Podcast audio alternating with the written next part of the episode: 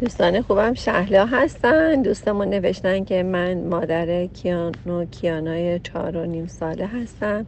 کیانگاهی به خواهرش زور میگه و هر چیز خوبی رو برای خودش می‌خواد و اگه فکر کنه که تو هر زمینه کیانو حتی یک دونه از اون بالاتره شروع به بهونهگیری و دعوا و غر زدن می‌کنه و ناراحتیشم با دلیلش به همون اعلام می‌کنه. البته بچه خیلی مهربونی هست ولی در رابطه با حس حسادتش نسبت به خواهرش نمی‌دونم چه رفتاری نشون بدم.